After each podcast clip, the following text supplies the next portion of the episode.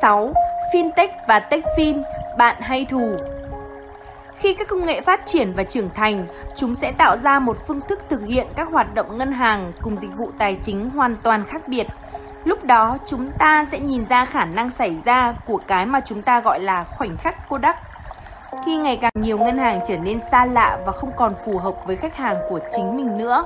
Theo Antonio Jenkins, cựu CEO của Barclay, nhà sáng lập công ty khởi nghiệp fintech 10X Future Technologies, nếu bạn truy cập vào Google và gõ chữ fintech thì một trong những cụm từ xuất hiện ở phần kết quả tìm kiếm tự động sẽ là fintech giết chết ngân hàng, fintech phá vỡ ngành ngân hàng, fintech có thay thế được ngân hàng không?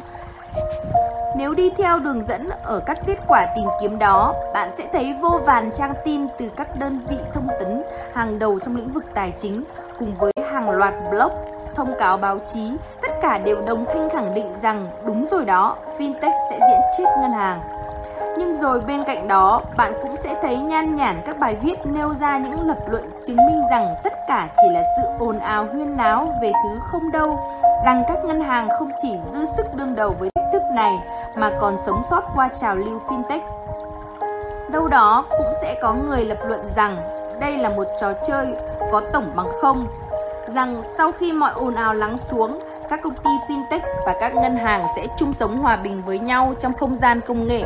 Nhưng sự thật thì có phức tạp hơn thế. Liệu fintech hay techfin có giết chết ngân hàng không? Chắc chắn nó sẽ giết chết một số ngân hàng chứ không phải là tất cả. Liệu ngân hàng hay trong trường hợp này thì đúng hơn là nhà điều tiết có giết chết một số công ty fintech không? Có, chắc chắn. Nhưng một lần nữa, những công ty fintech thành công sẽ trở thành một phần gắn bó trong tương lai của các dịch vụ tài chính. Và như Antonio Jenkins đã dự đoán ở trên, fintech và techfin đang làm thay đổi đáng kể ý nghĩa của chính bản thân các dịch vụ tài chính. Nhìn vào các số liệu đầu tư có thể thấy rằng trào lưu fintech còn lâu mới hết thời hoặc là nó vẫn đang chỉ mới bắt đầu hoặc là chúng đang ở ngay chính giữa giai đoạn cao trào của nó. Những khoản đầu tư mạnh tay có tổng giá trị 8,7 tỷ đô la trong quý 4 năm 2017 đã góp phần đưa hoạt động góp vốn cho fintech trên toàn cầu vượt mốc 31 tỷ đô la năm 2017. Duy trì mức tương đương như năm 2016, tính tổng cộng giá trị đầu tư trên toàn cầu trong lĩnh vực fintech trong 3 năm qua là 122 tỷ đô la. Năm 2017, số lượng các giao dịch đầu tư mạo hiểm vượt ngưỡng 1.000 trong 4 năm liên tiếp. Đây là một phần trong xu thế gia tăng dòng đầu tư mạo hiểm vào các công ty công nghệ. Thực ra, năm 2017 là năm đánh dấu mức đầu tư mạo hiểm cao nhất kể từ đợt bong bóng.com. Năm ngoái, giới đầu tư đã rót tổng cộng 84 tỷ đô la vào hơn 8.000 công ty công nghệ, trong đó fintech chiếm hơn 1 phần 3 số vốn đầu tư. Khác với quả bong bóng như .com, hiện nay rất nhiều công ty khởi nghiệp fintech là những thương hiệu lớn, giá trị cao với cơ sở khách hàng ổn định và mang lại lợi nhuận. Nhiều công ty khởi nghiệp trong số này ít nhất cũng có quy mô ngang ngửa đối thủ là các công ty đại chúng được niêm yết trên sàn chứng khoán. Giống như Uber, nhiều công ty đến nay vẫn quyết tâm giữ quyền sở hữu riêng thay vì chào bán ra đại chúng. Rốt cuộc, điều này có nghĩa là việc bạn cho rằng fintech có giết chết ngân hàng không không quan trọng. Dòng thác đầu tư vào các công ty hoạt động trong lĩnh vực công nghệ mới nổi đã và đang làm thay đổi đáng kể lĩnh vực dịch vụ tài chính và các công ty khởi nghiệp này đang làm thay đổi các dịch vụ tài chính với tốc độ nhanh hơn nhiều so với khả năng đáp ứng của các ngân hàng. Khi các tân binh này tiếp tục được tiếp cận với nguồn vốn đầu tư ngày càng lớn hơn, khả năng tạo ra những bước đột phá trong tương lai sẽ càng cao hơn. Nói đơn giản hơn nữa, nếu Ant Financial và Alibaba, Lufax, Simple, Square, TransferWise, Betterment, Sprint, Venmo, Zero, Sophie, Credit Karma, Coinbase và các tổ chức khác không tồn tại thì liệu ngân hàng có chịu đầu tư cho công nghệ với tốc độ như hiện nay không? Hay liệu hiện trạng có tiếp tục diễn ra để duy trì tốc độ thay đổi chậm chạp hơn không? Cuối cùng, các mốc so sánh chuẩn mới trong hiệu quả hoạt động kinh tế, đòn bẩy về mạng xã hội và hiệu ứng mạng lưới Việc tiếp nhận khách hàng trên các kênh số, các chiến lược bán chéo và upselling gắn với các mô hình hành vi đều sẽ đi đến chỗ liên kết với các công ty fintech đã làm thay đổi cuộc chơi và thiết lập nên những nguyên tắc mới. Ví dụ, nếu bạn là Jack Ma đang trong giai đoạn xây dựng các dịch vụ tài chính, liệu bạn có bắt đầu bằng cách xây dựng lại mạng lưới chi nhánh ngân hàng hay tìm chuyên gia cố vấn để giúp bạn tạo dựng công ty không? Hay là bạn sẽ vận dụng lối tư duy theo nguyên tắc đầu tiên để vạch ra những phương thức tăng trưởng táo bạo hơn trong kỷ nguyên số? Tôi xin để chính Jack Ma trả lời câu đó. Tôi đã đánh cược với CEO của Walmart như sau. Trong 10 năm tới, chúng tôi sẽ lớn hơn Walmart xếp về mặt doanh số. Bởi vì nếu muốn có thêm 10.000 khách hàng mới, các vị sẽ phải xây dựng thêm nhà kho mới, thêm cái này, cái nọ. Tôi thì sao? Hai máy chủ. Jack Ma, nhà sáng lập Alibaba, phát biểu tại Diễn đàn Kinh tế Thế giới năm 2015. Jack Ma đã nêu rõ quan điểm rằng trên cương vị nhà sáng lập của công ty khởi nghiệp fintech lớn nhất thế giới, ông không thấy có lợi thế gì trong việc xây dựng cơ sở hạ tầng vật lý để phát triển một thương hiệu trong kỷ nguyên số. Nếu bạn muốn tăng trưởng nhanh, nhất định bạn phải có các năng lực số. Tôi thì sao? Hai máy chủ. Hiển nhiên, tương lai của các dịch vụ tài chính là các trải nghiệm dịch vụ tài chính nhúng trong các công nghệ tồn tại khắp nơi. Các công nghệ cho phép mở rộng quy mô ở tốc độ cực nhanh. Các công nghệ có khả năng giải quyết những vấn đề lớn về phổ cập dịch vụ tài chính, lừa đảo và lấy cắp dữ liệu nhận dạng, lực ma sát. Các công ty fintech luôn đi đầu cung cấp cho thị trường trải nghiệm về các nền tảng công nghệ chiếm đại đa số trong hoạt động tiếp cận dịch vụ tài chính hàng ngày. Ở Trung Quốc, Alipay và WeChat là những công ty đầu tiên cung cấp điều đó và họ thống lĩnh toàn bộ thị trường. Ở Mỹ, PayPal, Venmo và Square xuất hiện trước những công ty như Zelle nhiều năm trời. Những ngân hàng đầu tiên thu hút khách hàng đến với kênh số là những ngân hàng thách thức hoặc ngân hàng thế hệ mới. Kết quả là khi các ngân hàng này mở rộng quy mô, rốt cuộc họ buộc các ngân hàng truyền thống phải bắt chước tạo ra những trải nghiệm mà khách hàng giờ đây đã biết là khả thi. Tất cả các công ty fintech trên thế giới đều có cùng sứ mệnh cơ bản giống nhau, không phải giết chết các ngân hàng, đại lý, công ty môi giới và công ty bảo hiểm trên thế giới mà là giết chết lực ma sát trong các dịch vụ tài chính hiện nay. Họ làm việc đó một cách tình nguyện và nó nằm ở chính trung tâm sứ mệnh của họ. Đối với ngân hàng, để có thể bắt tay vào các dự án nhằm biến đổi chính mình, họ thường phải đấu tranh chống lại những rào cản của hệ thống kế thừa từ quá khứ, sự lãnh cảm và đối kháng xuất phát từ yêu cầu tuân thủ các quy định và luật lệ thiếu sự hậu thuẫn của lãnh đạo và nỗi sợ các kênh hiện tại của mình bị thôn tính.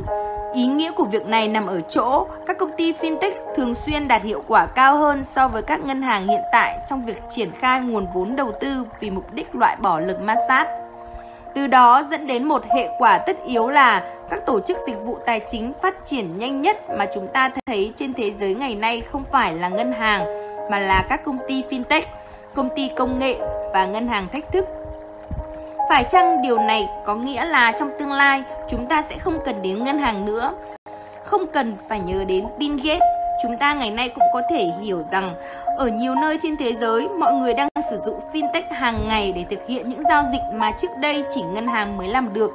Thực ra tại 20 thị trường do Ernst Young khảo sát năm ngoái, tỷ lệ người tiêu dùng sử dụng fintech trung bình là 33%, trong đó Trung Quốc là 69% trong tổng số người truy cập Internet. Tôi không có ý nói rằng tất cả mọi ngân hàng đều sẽ biến mất. Tuy nhiên, những tiêu chuẩn mà các ngân hàng phải đáp ứng giờ đây đã không còn nằm trong quyền sở hữu của họ nữa.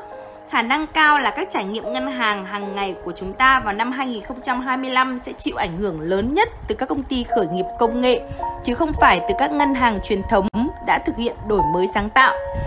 Các công ty fintech và techfin đang định hình bối cảnh sắp tới, không phải các nhà điều tiết, không phải các ngân hàng. Norman Chan, người đứng đầu cơ quan quản lý tiền tệ Hồng Kông, HKMA, cũng nêu ra đúng vấn đề trên khi công bố kế hoạch 7 điểm để Hồng Kông cạnh tranh trên môi trường toàn cầu về khía cạnh quy định và quản lý. Trong bài phát biểu tại hội nghị của Viện Ngân hàng Hồng Kông, Chan cho biết các ngân hàng truyền thống đã không thể thực hiện đổi mới sáng tạo một cách nhanh chóng nên để Hồng Kông tiếp tục duy trì thế hàng đầu của mình trên cương vị một trung tâm tài chính quốc tế, HKMA đã quyết định tìm đến các công ty fintech. Chúng ta hãy cùng suy ngẫm thật kỹ thông tin trên. Hồng Kông đang khuyến khích đổi mới sáng tạo từ fintech để xây dựng và duy trì vị thế trung tâm tài chính của mình trong tương lai, chứ không phụ thuộc vào các tổ chức truyền thống. Sự thiếu đổi mới sáng tạo ở các ngân hàng truyền thống giờ đây đã trở thành mối đe dọa đối với thị trường. Các ngân hàng chỉ hoạt động trên kênh số đã và đang phát triển mạnh bên ngoài lãnh thổ Hồng Kông. Chẳng hạn các nhà điều tiết Anh đã khuyến khích sự phát triển của các ngân hàng thách thức, lấy đó là một cách để thúc đẩy sự cạnh tranh trong lĩnh vực này. Trong khi đó, các ngân hàng hiện tại ở Hồng Kông lại chậm chạp hơn nhiều so với đối thủ trong việc đóng cửa các chi nhánh vật lý vì các chi nhánh riêng lẻ ở Hồng Kông vẫn đang mang lại lợi nhuận lớn và vì khách hàng vẫn đang chậm tiếp nhận các dịch vụ số. Theo Nopman, TL Chen, giám đốc HKMA, ngày 25 tháng 1 năm 2018. Khi nhìn vào những sáng tạo mang tính đột phá nhất trên thế giới trong 250 năm qua, từ đầu máy hơi nước cho đến điện thoại và máy tính, chúng ta sẽ thấy một bằng chứng rõ ràng rằng lối tư duy thiết kế theo nguyên tắc đầu tiên luôn mang lại những đổi mới sáng tạo nhanh nhất, những bước nhảy vọt lớn nhất, những thay đổi mang tính đột phá nhất trên thị trường. Những chuyển biến này chiếm hiếm khi xuất hiện từ việc các thực thể truyền thống dần đổi mới chính mình trong một khoảng thời gian dài. Đó là lý do vì sao Antonio Kenzin lại nói đây là khoảnh khắc Kodak đối với ngân hàng. Việc Kodak hãng phát minh ra công nghệ đằng sau máy ảnh kỹ thuật số nhưng rồi vẫn không thể thích nghi với kỷ nguyên số nên sụp đổ là một bài học cảnh giác nhãn tiền. Điều này không có nghĩa là các ngân hàng sẽ gặp phải một cái kết không có hậu. Trước tiên, hành vi sử dụng tiền nhìn chung thường có sức bám khá lớn. Vì vậy, những thay đổi về hành vi khách hàng trong lĩnh vực dịch vụ tài chính sẽ diễn ra chậm hơn so với các lĩnh vực khác như mua sắm các sản phẩm âm nhạc hoặc số hóa video. Nhưng hành vi tài chính không quá dai dẳng đến mức không thể thay đổi. Như nghiên cứu của Ernest Young nhắc đến ở trên đã chỉ ra, trong nhiều trường hợp, những đột phá lớn mà chúng ta đang chứng kiến trong lĩnh vực tài chính chính là kết quả của hiệu ứng mạng lưới. Tiền cần phải lưu chuyển. Chúng ta phải trả tiền cho các công ty cung cấp các sản phẩm và dịch vụ mà mình sử dụng. Chúng ta phải trả tiền sinh hoạt hàng tháng, chúng ta phải gửi tiền cho bạn bè, chúng ta phải trả tiền thuê nhà. Nếu những người này cùng tham gia vào một mạng lưới chung nào đó với chúng ta, thì khi đó hành vi cùng với tiền tệ của chúng ta sẽ thay đổi. Hoạt động thanh toán chiếm đến 80% các tương tác hàng ngày của chúng tôi với các tổ chức tài chính. Vì vậy, nếu bạn thay đổi cách thức thanh toán của mình, điều đó sẽ mở ra những rủi ro đối với việc tiếp cận tín dụng, tiết kiệm, sự chấp nhận của công ty bán hàng và nhiều lĩnh vực khác chịu ảnh hưởng của sự thay đổi đó. Ở Trung Quốc, nơi hành vi thanh toán kế thừa từ quá khứ liên quan đến thẻ nhựa và séc chẳng hạn thế, không có nhiều. Quá trình dịch chuyển này đã và đang diễn ra với tốc độ nhanh hơn nhiều bởi vì hiệu ứng mạng lưới gặp ít sự kháng cự hơn. Nếu bạn nằm trong số các chuyên gia ngân hàng hiện vẫn quả quyết rằng trong 30 năm tới, người Mỹ và người Anh vẫn tiếp tục dùng séc để thanh toán, thì về cơ bản, điều đó có nghĩa là bạn đang muốn khẳng định rằng nền kinh tế của mình sẽ chủ động chấp nhận đi sau Trung Quốc, Ấn Độ, Kenya và phần lớn các quốc gia châu Âu xét về hoạt động lưu chuyển tiền tệ hàng ngày và có lẽ xếp sau họ ở cả vị thế ở những trung tâm xuất sắc về tài chính. Đây chính là lý do vì sao tôi không bao giờ đồng ý được với lập luận của các chuyên gia ngân hàng rằng nhà điều tiết sẽ không để chuyện đó xảy ra, thật lố bịch hết sức. Cứ nhìn vào các nhà điều tiết ở Thượng Hải, Hồng Kông, Singapore và London mà xem. Tất cả bọn họ đều háo hức thử nghiệm cái mới. Vạch hướng đi đến với mô hình ngân hàng mở, soạn ra các nguyên tắc cho ICO và bắt tay hợp tác với các công ty fintech, bởi vì họ nhận ra rằng tương lai của các dịch vụ tài chính đang được xây dựng ngay từ hôm nay. Nếu các quốc gia và thành phố đó muốn duy trì vị thế trung tâm tài chính hàng đầu thế giới, thì việc cản trở bước tiến của fintech sẽ chỉ làm chậm lại tiến trình đổi mới sáng tạo mà thôi. Cơ quan điều tiết phải bảo vệ các hành vi kế thừa từ quá khứ trong môi trường đang vận động không ngừng và đang làm biến đổi bộ mặt của lĩnh vực dịch vụ tài chính này để làm gì? Nếu làm vậy, họ chỉ đặt thị trường của mình vào thế rủi ro mà thôi. Chúng ta hãy cụ thể hơn về tác động của các tân binh này. Các công ty mới nổi chiếm vị thế thống trị ở đâu? Các công ty khởi nghiệp có lợi thế là không phải kế thừa những hệ thống công nghệ di sản của quá khứ cùng với mạng lưới quy mô và luật lệ chằng chịt và cứng nhắc. Cả hai yếu tố này đều cản trở sự phát triển trong lĩnh vực kỹ thuật số của các hãng dịch vụ tài chính lâu đời. Kết quả là các công ty khởi nghiệp có thể phát huy hiệu quả cao hơn trong việc tạo ra những sản phẩm hoặc dịch vụ tập trung vào không gian di động, đe dọa đến sự tồn tại của tổ chức tài chính hiện hành. Các công ty khởi nghiệp fintech đang gây áp lực cho ngân hàng, theo Financial Times ngày 2 tháng 9 năm 2016.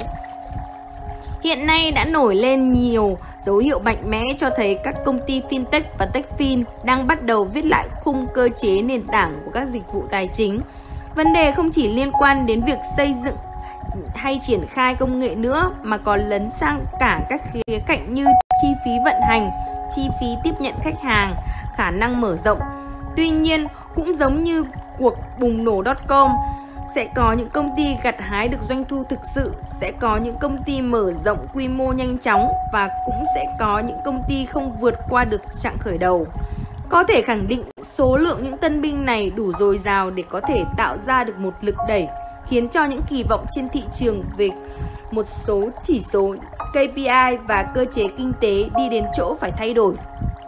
Trong môi trường đó, những tổ chức truyền thống có thể sẽ phải cạnh tranh ở thế một tay bị trói sau lưng, một tổ chức kế thừa từ quá khứ, một cấu trúc pháp lý và kỹ thuật không còn khả thi về mặt kinh tế từ góc nhìn thị trường. Hãy nghĩ đến những yếu tố cốt lõi trong hoạt động ngân hàng bán lẻ hàng ngày, chẳng hạn tiếp nhận khách hàng và phân phối, điều mà Jack Ma ám chỉ trong câu trích dẫn ở phần trước. Hiển nhiên, ai cũng thấy rằng ngày nay không có ngân hàng fintech thế hệ mới nào lại đi mở chi nhánh cả. Nhưng hãy nghĩ về những lý do khiến các ngân hàng thách thức chưa thể vươn lên dẫn đầu với một chiến lược phân phối dựa trên mạng lưới chi nhánh. So với chiến lược tiếp nhận khách hàng thành công trên không gian số, mở chi nhánh là phương án quá tốn kém và quá chậm chạp để đạt tới quy mô mà các công ty này cần trong khuôn khổ thời gian và ngân sách mà họ có. Hầu hết các ngân hàng thách thức đều chỉ có 12 đến 18 tháng để chứng tỏ năng lực, từ đó mới có thể kêu gọi thêm nguồn vốn đầu tư để tiếp tục phát triển.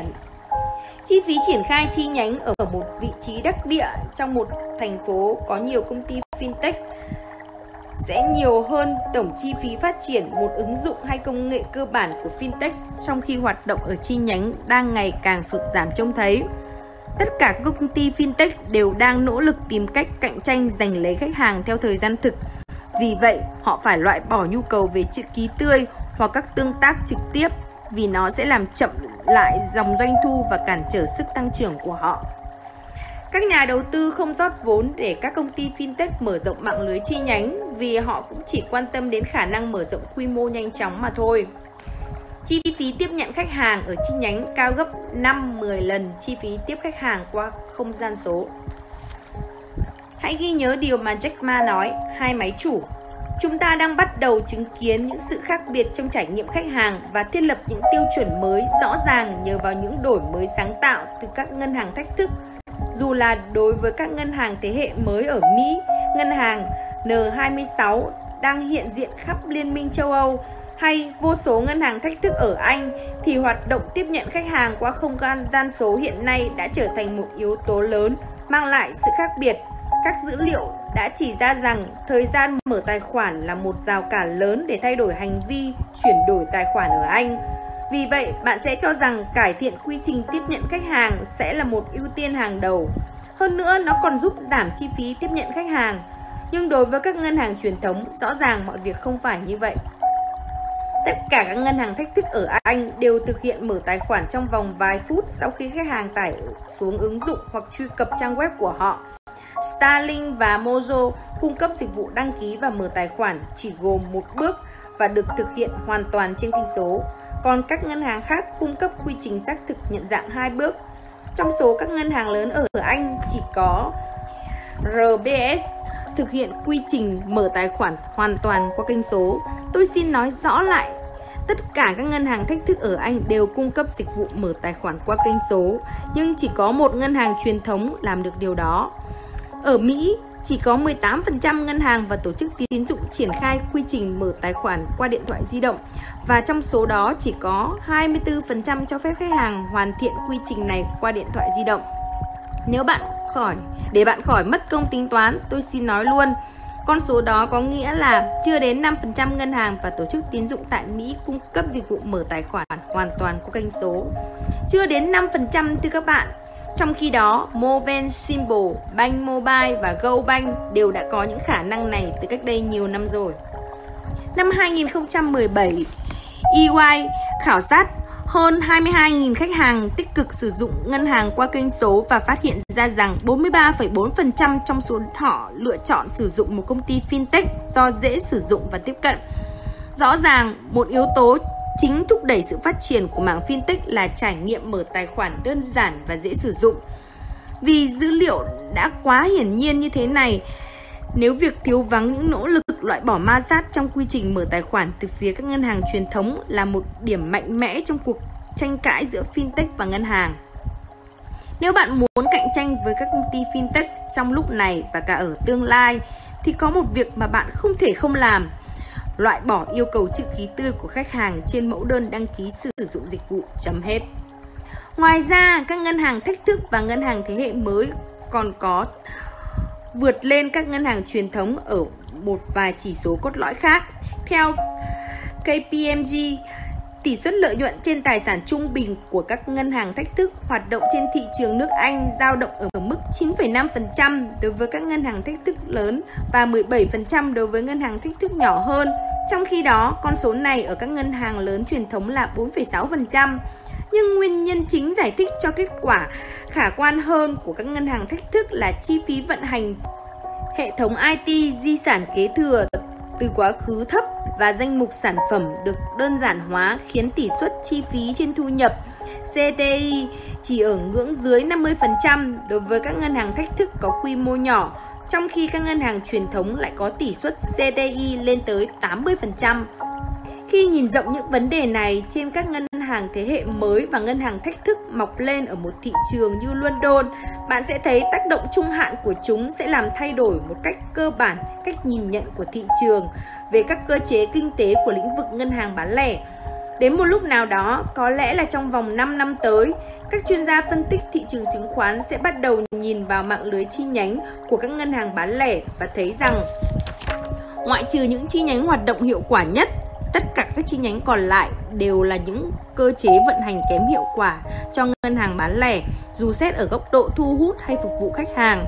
So với các ngân hàng thách thức thành công, đó sẽ chỉ là những cơ sở hạ tầng di sản lỗi thời và chi phí vận hành cao ngất ngưỡng khi hiện trạng bắt đầu tác động đến giá cổ phiếu, khi mọi cuộc họp báo cáo doanh thu đều trở thành những buổi chất vấn về việc bạn cần bao lâu để loại bỏ mạng lưới chi nhánh di sản của mình, cắt giảm chi phí, tốc độ tiếp nhận khách hàng mới và bao nhiêu phần trăm trong quy trình tiếp nhận khách hàng được thực hiện hoàn toàn trên kênh số, thì khi đó, nói một cách đơn giản, các ngân hàng bán lẻ sẽ phải chịu áp lực chuyển đổi mô hình theo hướng giống như ngân hàng thách thức. Ít nhất đó là xét từ góc độ và các khoản vay thế chấp. Điều đó cũng đúng với các khía cạnh khác như quản lý tài sản, bảo hiểm, thanh toán. Nghiên cứu của PwC năm ngoái cho thấy 95% ngân hàng tin rằng một phần hoạt động của họ sẽ có nguy cơ bị mất về tay các công ty fintech hoạt động độc lập. Đây không chỉ đơn thuần là câu chuyện học thuật nữa. Tôi biết lập luận biện hộ đầu tiên mà nhiều ngân hàng truyền thống đưa ra sẽ là thị phần. Họ sẽ nói rằng những chuyện nêu trên là vô lý, chừng nào khối fintech chưa giành được thị phần thực sự từ tay các ngân hàng truyền thống. Liệu có đúng không? Mục tiêu ở đây có phải là sự thống trị ngay lập tức trong một lĩnh vực không? Amazon có thống trị ngành bán lẻ vào năm 1995 khi dịch vụ Internet của họ mới ra mắt không? Còn trong năm 2005, tức là 10 năm sau đó thì sao? Apple có thống trị doanh số bán âm nhạc khi iPod mới được tung ra thị trường vào năm 2001 không? Những sáng kiến này có phải là thất bại trong những năm đầu khi chúng chưa thống lĩnh thị trường trong khoảng thời gian ngắn và một vài năm không? Rõ ràng, các dữ liệu không đứng về phía lập luận này. Ở thị trường Mỹ, các nhà điều tiết đã lựa chọn cách kéo dài việc cấp phép fintech cho ngân hàng. Nhưng ngay lúc này, đây lại đây đã tồn tại một thị trường tín dụng vững chắc chủ yếu dựa vào kênh phân phối không đòi hỏi sự tương tác trực tiếp. Thư trực tiếp, doanh số thu về qua kênh tổng đài, môi giới cho vay, tất cả đều là những mô hình phổ biến trong suốt 20 năm qua. Do đó, các công ty fintech thuần túy trong mảng cho vay không gặp phải những rào cản về quy định mà các tổ chức cung cấp dịch vụ mở tài khoản hoạt động theo giấy phép của FDIC gặp phải mà do đó những thay đổi về thị phần sẽ càng trở nên nổi bật hơn. Sự dịch chuyển này có lẽ sẽ còn bức thiết hơn nữa với các ngân hàng truyền thống khi những tổ chức như Sophie, Common Bond, Prosper, Lending Club và nhiều thực thể khác bắt tay với nhau hình thành nên những mối quan hệ đối tác phối hợp tinh vi và phức tạp để đẩy mạnh độ phủ trên thị trường. Chúng ta hãy thử tham khảo dữ liệu từ TransUnion về danh mục các khoản vay cá nhân không bảo đảm ở thị trường Mỹ trong vài năm trở lại đây. Chỉ trong giai đoạn từ năm 2012 đến năm 2015, các công ty fintech từ chỗ chỉ chiếm 3% thị phần đã tăng lên đến 30%. Trước những con số 2 năm rõ 10 như thế này, tôi không biết bạn sẽ lập luận như thế nào để khẳng định rằng đây chỉ là một sự trùng hợp ngẫu nhiên hoặc không phải là vấn đề gì to tát đối với các ngân hàng hiện tại. Nhưng nếu bạn cần có thêm bằng chứng lý giải tại sao thực tế lại báo hiệu cho một sự thay đổi về mặt cấu trúc thì chỉ cần nhìn vào sự so sánh giữa cấu trúc chi phí vận hành của một tổ chức cho vay fintech như Lending Club với một tổ chức cho vay truyền thống trong lĩnh vực này. Dữ liệu cho thấy Lending Club có 400 điểm lợi thế so với đối thủ là ngân hàng truyền thống. Về chi phí thành lập, tổ chức này giảm được tới 80% và đạt được lợi thế gần 80% về chi phí nhờ thu và chống gian lận. Thực ra, khoản chi phí duy nhất mà Lending Club trội hơn so với ngân hàng truyền thống là marketing. Có thể bạn cho rằng chi phí IT của Lending Club lớn hơn so với ngân hàng truyền thống vì đó là nền tảng cốt lõi của họ, nhưng không, ngay cả ở khía cạnh này họ cũng giảm được 20% chi phí. Đó là con số không hề nhỏ. Đây là một trong những lý do vì sao ngày càng có nhiều ngân hàng tìm cách hợp tác với các công ty fintech. Thực tế, đây là việc duy trì một kiến trúc di sản từ quá khứ để lại là vô cùng tốn kém so với phương án làm việc với tầng công nghệ mới. Những thay đổi này không chỉ giới hạn ở phân khúc cho vay và các ngân hàng thách thức. Chẳng hạn, một báo cáo mới đây của EY cho thấy việc sử dụng các công ty fintech cho các dịch vụ thanh toán và chuyển tiền đã gia tăng từ 18% năm 2015 lên 50% năm 2017 và 65% người tiêu dùng dự định sử dụng những dịch vụ này vào thời điểm nào đó trong tương lai. Theo McKinsey cho biết, trong năm 2017, một dịch vụ chuyển tiền quốc tế ở Anh cung cấp các giao dịch quốc tế ngang hàng với mức chi phí chỉ bằng 10% so với một ngân hàng trung bình ở Anh.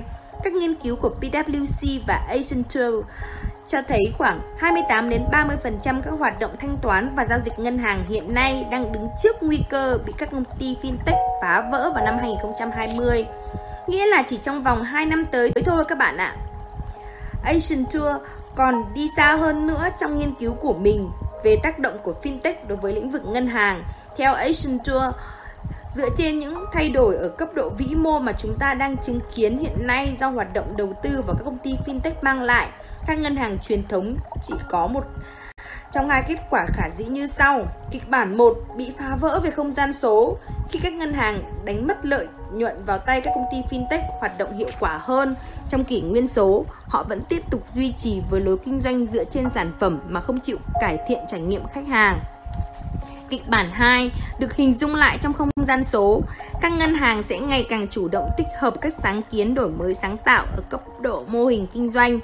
Sự tập trung của họ sẽ chuyển từ độc quyền về tài sản sang cải thiện cuộc sống của khách hàng bằng cách lồng ghép vào đó các trải nghiệm về dịch vụ tài chính. Các công ty fintech tinh gọn, nhanh nhạy và đổi mới. Các công ty khởi nghiệp dựa vào công nghệ tiên tiến, không phải lo lắng về bất kỳ kiến trúc kế thừa nào của quá khứ và chỉ phải chịu một phần hạn chế về mặt quy định vốn áp dụng cho các ngân hàng truyền thống. Các tân binh này đòi hỏi lượng nhân sự ít hơn nhưng có chuyên môn cao và hầu như không đòi hỏi cơ sở hạ tầng vật lý. Sự năng động của họ là yếu tố thu hút nhân tài trong lĩnh vực công nghệ số. Các công ty fintech phá vỡ phương thức kinh doanh truyền thống đối với các sản phẩm ngân hàng bằng cách đáp ứng kỳ vọng của khách hàng thông qua các quy trình tinh gọn, tăng cường định hướng cho khách hàng và đẩy nhanh tốc độ thực hiện đổi mới sáng tạo. Họ thiết lập ra một hệ thống mới cho các hành trình của người dùng trong không gian số và trực tuyến với những tính năng độc đáo, dễ sử dụng và các đợt ra mắt sản phẩm thường xuyên. Họ loại bỏ vai trò trung gian của ngân hàng trong các mối quan hệ khách hàng bằng cách cung cấp các dịch vụ tổng hợp, đặt ngân hàng vào vị trí nhà cung cấp cơ sở dữ liệu và sản phẩm hàng hóa thuần túy trong những trường hợp bất đắc dĩ. Ngoài việc cung cấp sản phẩm cũ trong lớp áo mới, các công ty fintech còn phát triển những dịch vụ mới hoàn toàn, chẳng hạn thanh toán ngang hàng, P2P, xuyên biên giới, tín dụng vi mô hoặc các nền tảng đầu tư tự động. Trong đó, hầu như tất cả các quy trình đều được vận hành dựa trên thuật toán, rất ít khi cần đến sự can thiệp của con người. Điều này khiến cho một số sản phẩm và dịch vụ đã tồn tại lâu đời trở thành lạc hậu, theo đó làm giảm nguồn thu lợi nhuận của các ngân hàng. Theo Fintech, thách thức và cơ hội, báo cáo của McKinsey tháng 5 năm 2016. Đối tác thâu tóm hay bắt trước Đổi mới sáng tạo không phải là thứ chảy trong huyết quản của hầu hết các chuyên gia ngân hàng. Trong suốt sự nghiệp, lúc nào họ cũng được dạy phải biết cách nhận diện và né tránh rủi ro, trong khi đổi mới sáng tạo lại có nghĩa là chấp nhận những rủi ro nhỏ, thất bại nhanh chóng với phí tổn thấp và rút kinh nghiệm từ những va vấp đó để nhanh chóng tìm ra câu trả lời đúng. Theo JP Nikon Fintech Forbes, Kể từ năm 2012, 10 ngân hàng lớn nhất nước Mỹ tính theo giá trị tài sản đã tham gia vào 72 vòng đầu tư với tổng giá trị đầu tư lên tới 3,6 tỷ đô la vào 56 công ty fintech khởi nghiệp khác nhau. Toàn bộ 10 ngân hàng này đều có những khoản đầu tư vào blockchain và AI. Nghiên cứu đã chỉ ra rằng so với các ngân hàng truyền thống hiện tại, chi phí đưa sản phẩm ra thị trường của các công ty fintech thường thấp hơn 25 đến 70% và chi phí vận hành của họ cũng thấp hơn rất nhiều. Các công ty fintech cũng nhanh chóng hơn và thường đi đầu trong việc thực thi những bước đổi mới sáng tạo lớn có thể là nền tảng cho tương lai của ngân hàng xét từ góc nhìn của trải nghiệm và công nghệ. Số liệu thống kê cho thấy các ngân hàng có hai sự lựa chọn tự thực hiện đổi mới sáng tạo trong nội bộ tổ chức với tốc độ chậm hơn và chi phí đắt đỏ hơn so với các công ty công nghệ hoặc bắt tay hợp tác với một công ty fintech để thực hiện những công việc tương tự nhưng với tốc độ nhanh hơn và chi phí thấp hơn. Tuy nhiên, đại đa số các ngân hàng ngày nay vẫn chưa chịu bắt tay với khu vực fintech. Dẫu vậy, nghiên cứu của McKinsey cho thấy rằng chỉ có 8% ngân hàng truyền thống hiện tại đinh ninh rằng họ không cần phải phản ứng trước những thay đổi sâu rộng đang diễn ra trong ngành. Điều đó có nghĩa là hầu hết các ngân hàng đều đã nhận thức được rằng họ phải có biện pháp phản ứng. Câu hỏi còn lại ở đây là phản ứng bằng cách nào? Lối tư duy theo nguyên cách tắc đầu tiên sẽ là yếu tố then chốt trong tình huống này. Thiết nghĩ chúng ta nên bàn lại ví dụ về SpaceX trong công cuộc khám phá cách phóng tên lửa và du thuyền trong không gian với chi phí rẻ hơn. Xin nhắc lại, đợt phóng tên lửa hạng nặng Falcon Heavy gần đây đã làm giảm chi phí đưa 64 tấn hàng hóa vào quỹ đạo xuống còn 90 triệu đô la, tức là giảm đến 90% chi phí so với thời còn sử dụng tàu con thoi. Và khả năng tái sử dụng tên lửa này còn góp phần làm giảm mức chi phí này sâu hơn nữa. Đối thủ gần nhất của SpaceX từ phía chính phủ là hệ thống phóng SLS hay còn gọi là hệ thống phóng tên lửa không gian đang được NASA và các nhà thầu của họ triển khai xây dựng nhưng SLS vốn sẽ chỉ có khả năng chở 70 tấn hàng hóa vào quỹ đạo, chỉ nhiều hơn trọng tải của Falcon Heavy 10% và với mức chi phí phóng ước tính là 1 tỷ đô la một lần phóng. Đã chậm tiến độ 3 năm rồi. Chi phí dự đoán của SLS lớn hơn 10 lần so với chi phí phóng của Falcon Heavy trong khi tải trọng chỉ nhìn hơn 10%. Nói cách khác, với mức chi phí dùng cho một lần phóng của hệ thống SLS để đưa 70 tấn hàng hóa vào quỹ đạo, thì SpaceX có thể đưa 700 tấn hàng hóa vào quỹ đạo. Có thể dùng hình ảnh so sánh này để minh họa cho những gì chúng ta đang chứng kiến giữa một bên là nỗ lực số hóa của các ngân hàng truyền thống và một bên là các nỗ lực trong khu vực fintech. Đương nhiên, bạn có thể tự xây dựng tất cả, những nhìn từ góc độ kinh tế thì điều đó là hoàn toàn vô nghĩa. Nếu như bạn có thể nhận về kết quả tương tự nhưng với mức phí tổn chỉ bằng 1 phần 10 trong khoảng thời gian chỉ bằng 1 phần 3, Vậy thì tại sao lại phải bận tâm tìm cách sao chép những gì mà khối fintech đã làm xong từ đời nào rồi? Bảng 1. Các lợi ích khi ngân hàng và công ty fintech hợp tác với nhau. Điểm mạnh của ngân hàng. Cơ sở khách hàng hiện tại lớn, điểm mạnh của fintech, ý tưởng tư duy mới. Điểm khác biệt của fintech, tùy chỉnh trải nghiệm cho từng nhóm người tiêu dùng cụ thể. Điểm mạnh của ngân hàng, danh mục sản phẩm lớn, của fintech khả năng triển khai nhanh nhẹn. Khác biệt của fintech linh hoạt hơn trong các phương pháp tiếp cận dịch vụ. Điểm mạnh của ngân hàng, chi phí vốn thấp. Có sự bảo vệ về mặt quy định bảo hiểm tiền gửi, nguồn doanh thu cho fintech. Điểm mạnh của fintech, kỹ thuật phân tích và quản lý dữ liệu tiên tiến, tiếp nhận khách hàng trực tuyến, thiết kế được lối tối ưu hóa theo trải nghiệm người dùng trực tuyến hoặc di động Điểm khác biệt của fintech Mô hình kinh doanh mới làm thay đổi cơ chế kinh tế, phổ cập dịch vụ ngân hàng và phục vụ các phân khúc chưa được tiếp cận với dịch vụ ngân hàng. Dịch chuyển từ sản phẩm sang trải nghiệm công nghệ mang yếu tố khác biệt. Các công ty fintech uốn cong không gian và thời gian cho các ngân hàng truyền thống về năng lực kỹ thuật. Công bằng mà nói, fintech cũng cần đến ngân hàng truyền thống. Họ cần đến quy mô và nguồn doanh thu mà sự hợp tác với ngân hàng có thể mang lại. Sự phát triển của họ phụ thuộc vào các loại hình quan hệ hợp tác này để có thể triển khai công nghệ. Nghe có vẻ như đây là một cuộc hôn phối hợp lý, nhưng nó chỉ lý tưởng nếu bạn nhận thức được những điểm mạnh và điểm yếu chính của cả hai bên. Cuối cùng, ngân hàng thực sự có bốn lựa chọn trong cách phản ứng trước những thay đổi về cấu trúc và lĩnh vực dịch vụ tài chính đang chứng kiến do hệ quả của cuộc bùng nổ về đổi mới sáng tạo mà khối fintech dẫn đầu. Một, không làm gì cả, dần dần thoái trào thành đồ cổ, cuối cùng là hết sức đắt đỏ. Hai, bắt tay hợp tác với fintech, rẻ nhất và nhanh nhất. Ba, thâu tóm một công ty fintech có thể nhanh nhưng vẫn tốn kém và tiềm ẩn những thách thức về mặt văn hóa khi hợp nhất với nhau. 4. Bắt chước hoặc sao chép các sáng kiến đổi mới của fintech chậm chạp và rất đắt đỏ. Những lợi ích của việc bắt chước một công ty fintech thay vì hợp tác với họ là gì? Câu trả lời hiện nay mới chỉ dừng lại ở vài khía cạnh duy trì được ngân sách trong nội bộ, tránh xung đột văn hóa và sở hữu tài sản trí tuệ. Rất khó để khẳng định được rằng những lợi ích này có thể bù đắp cho những khoản chi phí và thời gian trì hoãn mà họ sẽ không gặp phải nếu hợp tác với một đối tác công nghệ nhanh nhạy hơn.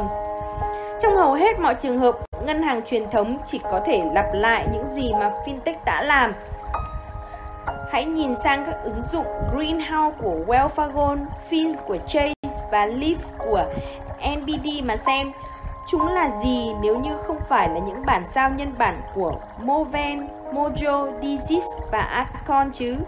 Sự bắt chước là hình thức nịnh bợ chân thành nhất, nhưng trong lĩnh vực ngân hàng, sự phát triển công nghệ cũng là hình thức nịnh bợ tốn kém nhất. Hackathon, chương trình tăng tốc khởi nghiệp và vườn ươm khởi nghiệp, nào mình cùng nhảy nhé.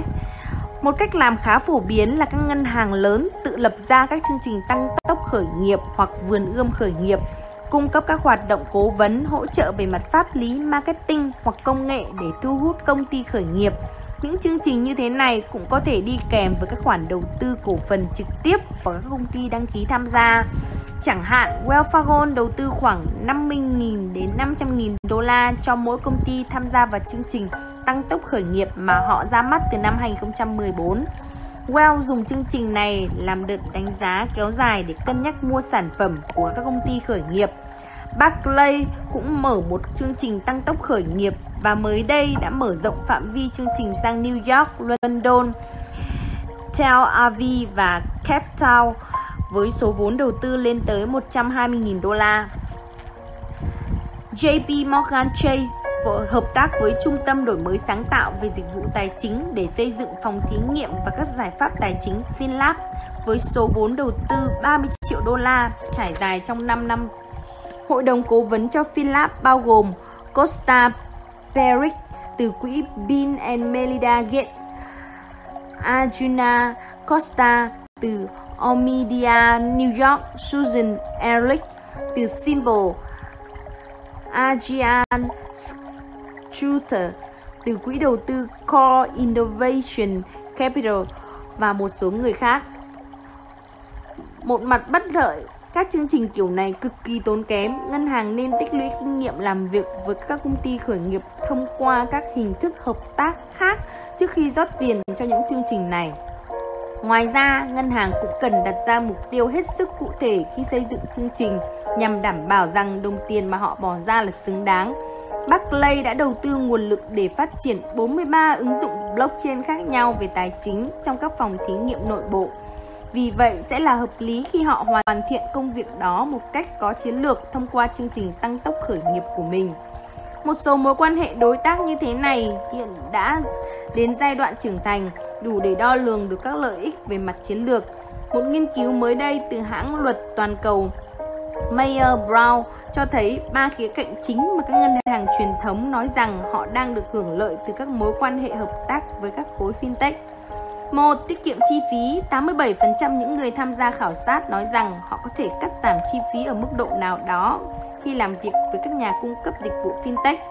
Thông thường, những khoản tiết kiệm này xuất phát từ việc ngân hàng có thể giảm bớt chi phí cho hoạt động phát triển những trải nghiệm mới, sự hiệu quả mà công ty fintech mang đến cho các quy trình di sản kế thừa từ quá khứ, cấu trúc vận hành tinh gọn của họ và việc vận dụng các công nghệ tân tiến nhất.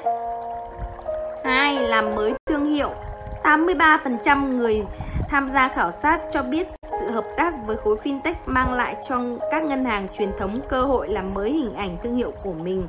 Tốc độ triển khai sản phẩm dịch vụ ra thị trường và chi phí phát triển, ít tốn kém hơn, giúp các ngân hàng truyền thống có thể tái định vị bản thân là đơn vị có khả năng phục vụ thị trường tốt hơn, hoặc cũng có khi chỉ đơn giản là một thương hiệu năng nổ và hiện đại. 3. Doanh thu tăng 54% những người tham gia khảo sát cho biết mối quan hệ hợp tác với fintech đã giúp ngân hàng của họ gia tăng doanh thu. Tuy nhiên, suy cho cùng, nếu cấu trúc tổ chức của bạn không dịch chuyển về hướng hợp tác với công ty khởi nghiệp, thì các chương trình tăng tốc khởi nghiệp và hackathon kia sẽ không xứng đáng với đồng tiền bát gạo mà bạn đã bỏ ra. Nếu có ai đó trong ngân hàng xui bạn tổ chức một sự kiện hackathon rồi lọc ra những ý tưởng sáng tạo nhất trong đó để đem về tự triển khai trong ngân hàng của mình thì đừng có dại mà nghe. Cách làm này có thể phát huy hiệu quả một lần nhưng sau đó ngân hàng của bạn sẽ bị giới chuyên gia thạo tin trong lĩnh vực fintech từ mặt và bị họ gọi là kẻ đứng ngoài cuộc, kẻ đánh cắp ý tưởng chứ không phải là một thành viên có tinh thần tập thể. Cách duy nhất để các chương trình kiểu này phát huy hiệu quả là bạn phải thực sự có ý định nghiêm túc về việc hợp tác lâu dài với công ty fintech. Vấn đề mà các ngân hàng gặp phải là ngay cả khi đã thiết lập được các vườn ươm khởi nghiệp hoặc chương trình tăng tốc khởi nghiệp, khả năng tiếp cận khối fintech của họ vẫn ở mức hết sức hạn chế so với chương trình tăng tốc khởi nghiệp hoạt động độc lập. Thành công của một chương trình tăng tốc khởi nghiệp như eCombinator một phần là do họ đã đỡ đầu cho hơn 500 công ty khởi nghiệp kể từ năm 2005. So sánh ra, các phòng thí nghiệm đổi mới sáng tạo ở một ngân hàng lớn trên thế giới chỉ thu hút được một nhúm nhỏ các công ty khởi nghiệp. Một số chương trình tăng tốc khởi nghiệp mà chúng mà tôi biết chỉ chấp nhận 1 đến 2% số đơn đăng ký tham gia mà họ nhận được. Đây đó, đây khó có thể là một sự đảm bảo cho hoạt động đổi mới sáng tạo toàn diện và đa dạng thông qua chương trình hợp tác với khối fintech. Một vấn đề lớn nữa đang bắt đầu nổi lên là lãnh đạo của các chương trình tăng tốc khởi nghiệp và đổi mới sáng tạo ngày càng trở thành mục tiêu ve vãn của những đối thủ muốn tự bắt tay triển khai các sáng kiến của mình. Những lãnh đạo của một chương trình tăng tốc khởi nghiệp hoặc một đội đổi mới sáng tạo rời đi, trong nhiều trường hợp đội ngũ thực hiện mà họ tuyển chọn và làm cho mình cũng giải tán theo hoặc đi theo họ có vẻ như các chương trình đổi mới sáng tạo trong nội bộ của các ngân hàng thường chỉ phụ thuộc vào cá nhân chủ chốt. Khi cá nhân đó ra đi, công việc của cả nhóm bị ảnh hưởng đáng kể. Đổi mới sáng tạo cần phải là một hoạt động thường xuyên suốt toàn bộ tổ chức. Điều này là khả thi nếu bạn đang quản lý một công ty fintech, nhưng sẽ gần như bất khả thi ở một ngân hàng truyền thống. Giết chết mối quan hệ đối tác với các công ty fintech, rào cản đối với sự hợp tác chúng ta có cơ hội để xây dựng lại hệ thống này các giao dịch tài chính chỉ là những con số, đó chỉ là thông tin mà thôi, không nhất thiết phải cần đến lượng nhân sự 100.000 người và khu đất vàng ở Manhattan cùng những trung tâm dữ liệu khổng lồ chật ních các máy chủ cỡ lớn chế tạo từ thập niên 1970 thì mới thực hiện thanh toán trực tuyến được. Theo Mark Andreessen Andreessen Horowitz tháng 10 năm 2014. Nhìn vào tất cả những dữ liệu ở trên, chúng ta sẽ thấy vô số lý do thuyết phục cho sự hợp tác giữa khối fintech và khối ngân hàng truyền thống. Song mối quan hệ đối tác giữa hai bên hiện vẫn chỉ ở giai đoạn hết sức sơ khai. Tin vui là tình hình đang thay đổi. Năm 2012, hơn 50% ngân hàng tham gia cuộc khảo sát của Statista cho rằng fintech hầu như không có gì liên quan đến mình. Nhưng tới năm 2017, con số này đã thay đổi. Theo đó, 93% ngân hàng cho biết họ có ý định hợp tác với các công ty fintech. Nhưng đâu là chìa khóa mở ra cánh cửa thành công và đâu là rào cản đối với sự hợp tác này? Tư tưởng nội bộ tự làm Tôi nghĩ chúng ta đã bàn nhiều đến chuyện này rồi, nhưng không cần phải nói, chắc chắn điều này sẽ ngày càng khó chấp nhận trong những năm tới đây. Tôi xin chia sẻ với các bạn trên cương vị cá nhân rằng rất nhiều ngân hàng đã bỏ ra hàng năm trời để tiếp xúc với Moven, hòng lọ dò la hỏi han về công nghệ của chúng tôi. Cũng với khoảng thời gian đó, thà rằng họ chọn phương án hợp tác với chúng tôi thì có lẽ triển khai được công nghệ đó nhanh hơn và rẻ hơn rất nhiều rồi. Việc mua giấy phép sử dụng công nghệ thay vì tự xây dựng công nghệ trong nội bộ còn giúp ngân hàng có thể tránh được những chặng đường ở giữa mà không cần phải tập trung quá nhiều nguồn lực nội bộ cho nó. Sự chênh lệch về văn hóa trong một vài năm tới đây, điều này vẫn sẽ là một điểm xung đột lớn.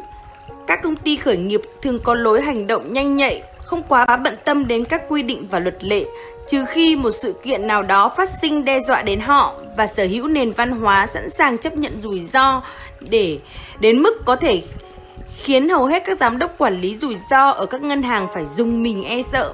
Ngân hàng cần thận trọng để các bộ phận quản lý rủi ro, pháp chế và tuân thủ của mình không phá hỏng những lợi thế, sự nhiệt tình và tinh thần của đối tác fintech trong mối quan hệ hợp tác giữa hai bên. Tuy né tránh rủi ro từ bao lâu nay vẫn là trọng tâm trong hoạt động ngân hàng, nhưng khả năng biến đổi tổ chức về mặt công nghệ số sẽ ngày càng phụ thuộc vào sự nhanh nhạy.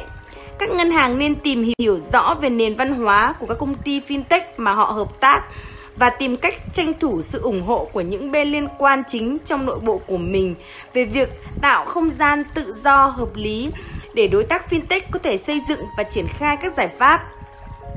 Không hiếm trường hợp mà các sáng kiến mới khi được đưa ra lại bị ngân hàng cho là mối đe dọa đối với tổ chức của mình vì chúng đòi hỏi họ phải thực hiện những sự thay đổi và thế là ngân hàng phản ứng như cách phản ứng của hệ miễn dịch khi cơ thể bị virus lạ tấn công. Khối lượng thu mua Khi bạn tiếp xúc lần đầu với một công ty fintech, các bộ phận thu mua và pháp chế sẽ phụ trách xây dựng hợp đồng thỏa thuận. Trong trường hợp này, bộ phận thu mua của ngân hàng thường có xu hướng thích sử dụng các hợp đồng đã được soạn sẵn trong nội bộ tổ chức bởi vì hợp đồng mới sẽ cần thời gian phê duyệt lâu hơn rất nhiều. Điều bất lợi ở đây là trong nhiều trường hợp, một hợp đồng IT cùng các thỏa thuận ở cấp độ dịch vụ với các đối tác công nghệ như Oracle, IBM hay Temenos sẽ gây choáng váng cho một công ty khởi nghiệp nhỏ đang phối hợp với ngân hàng để tích hợp công nghệ giọng nói AI chẳng hạn các yêu cầu về kiểm toán và tuân thủ an ninh Internet. Quyền đòi lại quyền sở hữu tài sản trí tuệ chung trong trường hợp dự án hợp tác thất bại hoặc trong trường hợp chấm dứt hợp đồng. 80 trang dày đặc các thuật ngữ pháp lý, tất cả đều sẽ gây ra những rắc rối lớn cho một công ty fintech nhỏ, hoạt động nhờ tiền hậu thuẫn của các nhà đầu tư mạo hiểm, vừa mới hoàn thành giai đoạn thử nghiệm công nghệ và không có đội ngũ pháp chế nội bộ riêng. Một đội ngũ fintech gồm 30-40 người không nên lãng phí hàng tháng trời hoặc bỏ ra hàng chục nghìn đô la cho công việc giấy tờ pháp lý để đội ngũ nội bộ trong ngân hàng có thể né tránh trách nhiệm này. Đó là cách sử dụng nguồn lực fintech rất kém hiệu quả. Nên sử dụng các hợp đồng có nội dung đơn giản hơn với nhiều gạch đầu dòng ngắn gọn hơn. Ngoài ra, xin lưu ý rằng trong nhiều trường hợp, khi một công ty fintech mang công nghệ của họ đến tìm gặp bạn thì công nghệ đó rất có khả năng tồn tại trên đám mây. Điều đó có nghĩa là an ninh mạng, hiệu suất trong thời gian hoạt động, khả năng lưu trữ dữ liệu và nơi dữ liệu cư trú tất cả đều sẽ do đối tác cung cấp dịch vụ đám mây quản lý. Đừng đẩy phần công việc thủ tục và giấy tờ cho một công ty fintech để họ đóng vai trò trung gian, thay mặt bạn đứng ra thỏa thuận với một nhà cung cấp dịch vụ đám mây như Amazon Web Services. Khoảng cách công nghệ Dĩ nhiên, chắc chắn sẽ tồn tại một khoảng cách về công nghệ. Suy cho cùng, đó là lý do vì sao bạn lại muốn hợp tác với fintech. Hãy đặt ra những kỳ vọng rõ ràng về cách lấp đầy khoảng cách này. Công ty fintech đã có một giải pháp sẵn sàng về giao diện lập trình ứng dụng. API chưa? Bạn phải xây dựng vào API của họ hay họ phải điều chỉnh hoặc mở rộng API của mình để tích hợp sắp xếp IT hiện tại của ngân hàng vào. Có cần phải thực hiện công tác chuẩn bị để đội ngũ nội bộ trong ngân hàng đáp ứng được các yêu cầu về dạng thức và dữ liệu của công ty fintech không? Một ngân hàng lớn của châu Âu đã rút ra một khoản đầu tư chiến lược vào Moven vì đội ngũ nội bộ của họ cho rằng ngăn xếp công nghệ của chúng tôi quá khác biệt so với họ. Thực ra, lẽ ra đây đã có thể là một cơ hội để họ quan sát và học hỏi. Các công ty fintech thường có kiến thức công nghệ cập nhật hơn về các yếu tố cốt lõi mà họ đang sử dụng. Bộ phận IT trong các ngân hàng lại vốn quen với việc phải ngồi chiếu dưới về mặt công nghệ so với các nhà cung cấp dịch vụ IT cho họ. Thông thường, đây sẽ là một quy trình cấp phép hơn là một cơ hội học hỏi về công nghệ. Một khả năng có thể xảy ra ở đây là trong một mối quan hệ hợp tác, đội ngũ nội bộ của bạn có thể sẽ học hỏi được nhiều điều từ công ty fintech và đường cong học tập ở đây có thể có tốc độ dốc rất cao. Việc tìm kiếm một vị giám đốc công nghệ hoặc một vị quản lý dự án trong đội ngũ nội bộ không quá đề cao ngăn xếp công nghệ mà ngân hàng đã xây dựng được sẽ là cả một thách thức, nhất là khi liên quan đến những thứ như đám mây, blockchain hay AI, vốn là những lĩnh vực mà các ngân hàng đang bắt kịp khá nhanh. Đội ngũ ở cả hai bên đều phải tập trung mạnh mẽ vào các kết quả cuối cùng tập trung vào ROI ngắn hạn. Một trong những lý do gây ra sự xung đột về mặt văn hóa giữa công ty fintech và ngân hàng truyền thống là công ty fintech có lẽ trưởng thành từ nguồn vốn hậu thuẫn của các nhà đầu tư mạo hiểm. Theo đó, họ được dành cho một khoảng thời gian nhất định nào đó để phát triển và thử nghiệm sản phẩm trên thị trường. Khả năng tạo lợi nhuận không phải là vấn đề lớn cần quan tâm ở đây, kể cả đối với các công ty fintech đã trưởng thành như Ant Financial. Nhiệm vụ chính của họ là tập trung vào phát triển. Ngược lại, đối với các dự án công nghệ của ngân hàng, khung thời hạn tạo ROI tỷ suất lợi nhuận trên đầu tư thường là tương đối ngắn, thậm chí sau 18 đến 24 tháng đã phải có kết quả. Đây sẽ là điểm gây bất hòa giữa hai bên. Xét về trung hạn, hầu hết các năng lực mà khối fintech đang triển khai hiện nay đều không có lộ trình sinh tạo lợi nhuận rõ ràng nhưng tất cả đều đóng vai trò quan trọng trong việc cung cấp các trải nghiệm dịch vụ tài chính khác biệt trên tầng công nghệ tập trung vào ROI ngắn hạn để đảm bảo cho việc đề án kinh doanh nội bộ có thể làm chệch hướng các nỗ lực hợp tác trước khi chúng bắt đầu. Nói như vậy không có nghĩa rằng các ngân hàng phải mạnh tay chi những khoản đầu tư lớn vào công nghệ mới. Tuy nhiên, nó có nghĩa rằng có thể cần phải đo lường ROI theo các chỉ số chính khác, nhẹ nhàng hơn so với các dự án IP thông thường. Các chỉ số này có thể bao gồm tài sản thương hiệu có được nhờ sự liên kết với một công ty fintech, những kiến thức và kỹ năng mới học được về một nền tảng mới nổi, khả năng tư duy đột phá hoặc khả năng thử nghiệm tính khả thi của một công nghệ mới.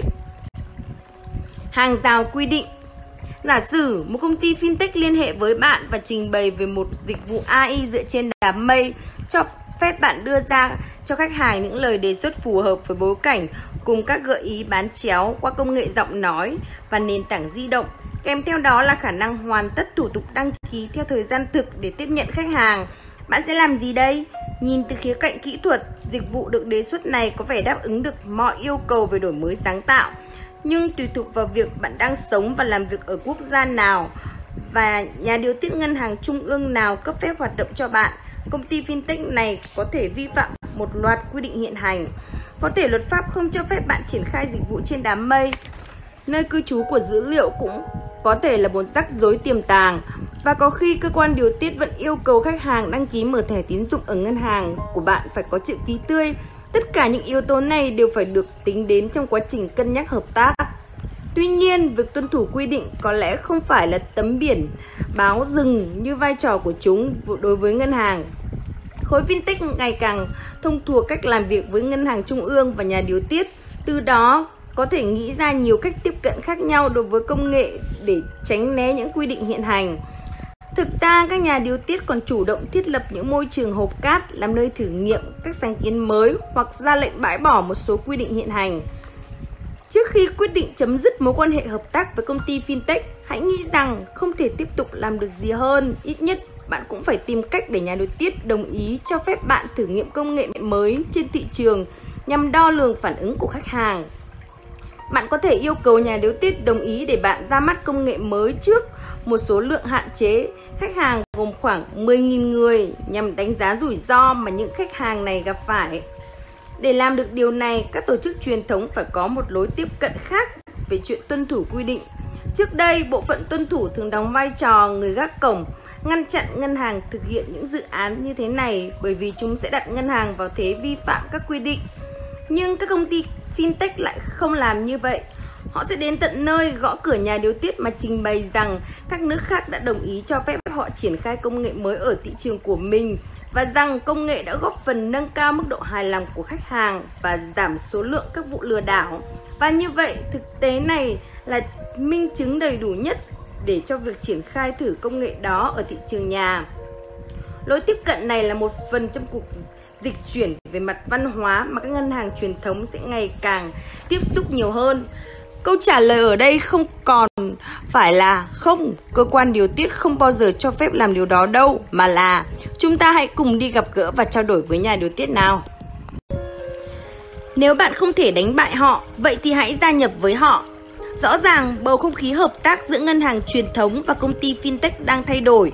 Mới cách đây vài năm, cả giới fintech và giới ngân hàng đều nhất loạt nói về bối cảnh cạnh tranh và cuộc so gang xem ai là người chiến thắng.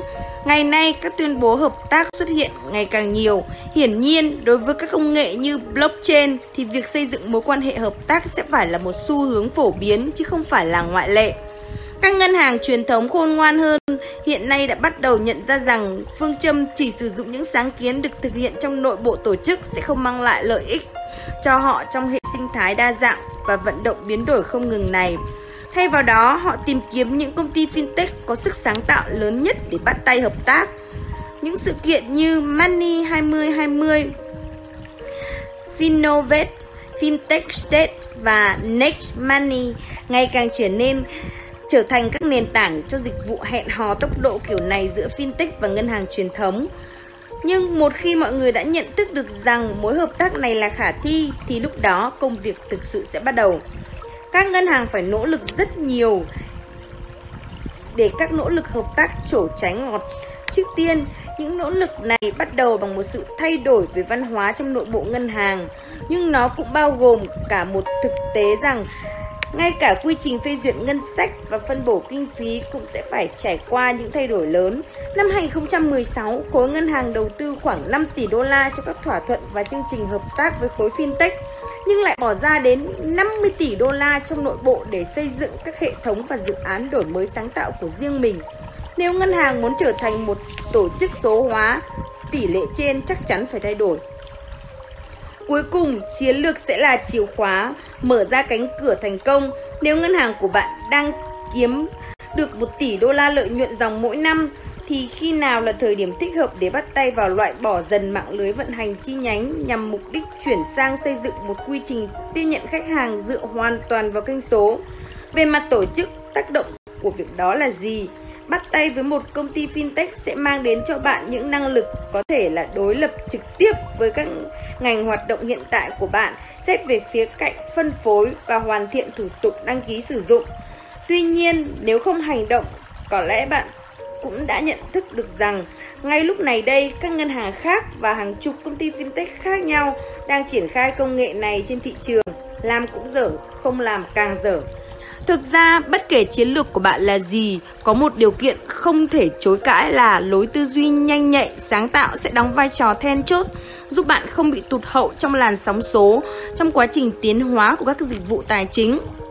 Trong trường hợp đó, phương án tốt nhất cho bạn là hợp tác chứ không phải cạnh tranh với khu vực đang tạo ra sự đột phá trên thị trường. Phương án tốt nhất cho bạn là thử nghiệm công nghệ mới với một đối tác có năng lực và sở hữu lối tư duy mới mẻ, chứ đừng mất công mày mò nghiên cứu trong nội bộ về thứ mà bạn biết rằng sẽ tiêu tốn thời gian và tiền bạc của mình nhiều hơn so với việc bắt tay với đối tác bên ngoài. Đúng vậy, bây giờ là lúc để xây dựng các mối quan hệ hợp tác giữa hai thế giới này. Chắc chắn lợi ích đôi bên nhận về sẽ lớn hơn rất nhiều so với rủi ro. Bài viết nổi bật vì sao các ngân hàng nên quan tâm đến fintech của Spiros Margaris Bất kể những lập luận ồn ào, sự tác động của fintech đối với khu vực tài chính hiện vẫn đang ở giai đoạn ban đầu. Các công ty khởi nghiệp fintech và những gã khổng lồ công nghệ sẽ làm thay đổi ngành ngân hàng theo những cách mà chúng chưa bao giờ hình dung đến. Đặc biệt là khi nhìn lại bối cảnh chỉ chừng 10 năm trước đây, cơn sóng thần fintech đang hướng về bãi biển của ngành tài chính. Vì vậy, các ngân hàng nên lo chuẩn bị chu đáo cho những thay đổi rộng lớn và nhiều đột phá sắp tới. Cho đến giờ, hầu hết các ngân hàng đều làm ngơ trước thông điệp này, nhưng dù gì nó vẫn đang và sẽ diễn ra. Thực tế ở đây là phần lớn các ngân hàng không thuộc nhóm 100 ngân hàng toàn cầu lớn nhất thế giới hiện nay đều đã tụt hậu nhiều năm so với các công ty fintech trung bình trong chính lĩnh vực mà họ đang hoạt động. Có lẽ chúng ta đều đã biết đến câu chuyện ngụ ngôn về con ếch.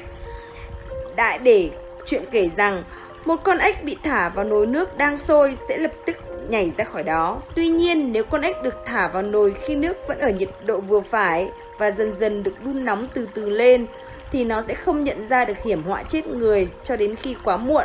Mặc dù khoa học vẫn chưa xác nhận khái niệm đó gọi là thí nghiệm con ếch, song đây cũng là những hình ảnh ẩn dụ tuyệt vời minh họa cho rủi ro mà các tổ chức phải đối mặt khi chịu sự khi không chịu sự thích nghi với môi trường mới do những trải nghiệm ngân hàng có nền tảng công nghệ hỗ trợ tạo ra.